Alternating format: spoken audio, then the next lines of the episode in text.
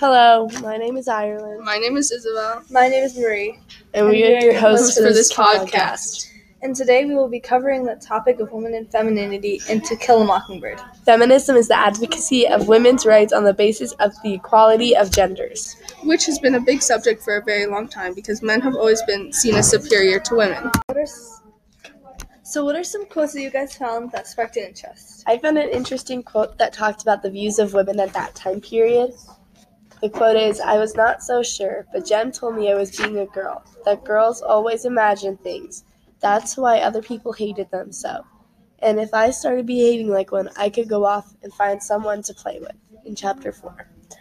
Scout believed from an early age that girls are bad and boys things are good, and that she can avoid the badness of girl things by not acting like a girl. For, squa- for Scout, being a girl isn't about the gender you were born into, more about your actions. And I was just kind of wondering how the separation of girl and boy things started. Like, who came up with it and how did it become so deep? How did the separation become so deep? Um, I think it kind of started with um, men and women being like different and having different jobs um, a long time ago because men are women are very strong but men are naturally muscularly stronger than women and so i think like that a lot of stereotypes and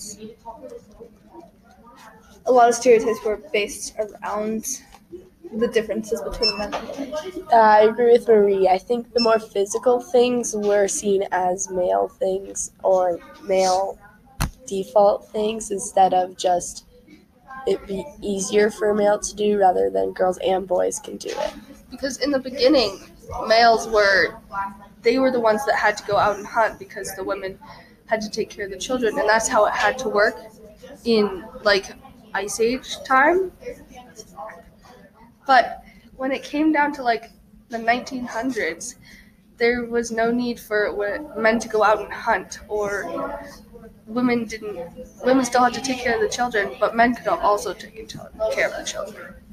Did you guys find any other quotes? Um, I found one that I thought was interesting um, because um, it talks about stereotypes between men and women actually in action. So this quote is from chapter 9 and it says, I could not possibly hope to be a lady if I wore breeches. When I said I could do nothing in a dress, she said I wasn't supposed to do anything that required pants. So um, the person who, the girl who wears um, breeches in this. Quote her name is scout and her aunt is lecturing her and telling her that she needs to wear a dress because aunt alexandra thinks that being a woman doesn't include wearing shorts because um, women aren't supposed to be like boys at all and boys wear shorts and um, yeah. I think it was because women were seen as delicate and dresses almost prevented them or could have been seen as saving them from the dangers of being like playful and getting dirty and maybe even getting hurt. So dresses prevented them from not getting hurt. How do you think some of the stereotypes have changed from then to now? Well, women are obviously still seen as the weaker gender, but it's a lot less of a divide now because women can do a lot of the same things men can do. I feel like it goes both ways. There's a lot of stereotypes for both men and women, but I feel like now a lot of those traditional stereotypes and traditional gender roles are being challenged, and people are kind of um, going against stuff that was traditionally expected of not just women but men too. Marie, did you find any other quotes? Um, I did find one more quote that also goes on the stereotypes of women and men. And this quote is from chapter 5, and it says, But I kept aloof from their more foolhardy schemes for a while, and on the pain of being called a girl, I spent most of the remaining twilights that summer sitting with Miss Maudie Atkinson on her front porch, which um, this um, this quote from the book shows that being a girl was this big insult because um, stereotypes. Women were considered to be weak and stupid compared to men. Do you think some of these stereotypes are still around today?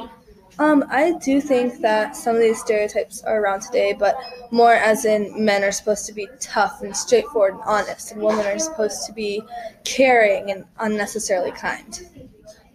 which could be seen as weaker because it's not well kindness has always been seen as weakness and mercy has been seen as weakness. So women having to be kind is also being seen as being weaker. But realistically being kind has always gotten more done than being like tough. So women could also be seen as the stronger more like intelligent. Isabel, did you find a quote? I did find a quote, and I thought this quote was really interesting because people are real, were very religious back then and still are, and religion played a big part in their lives. And the quote says, "Thing is, foot washers think women are sin by definition. They take the Bible literally, you know."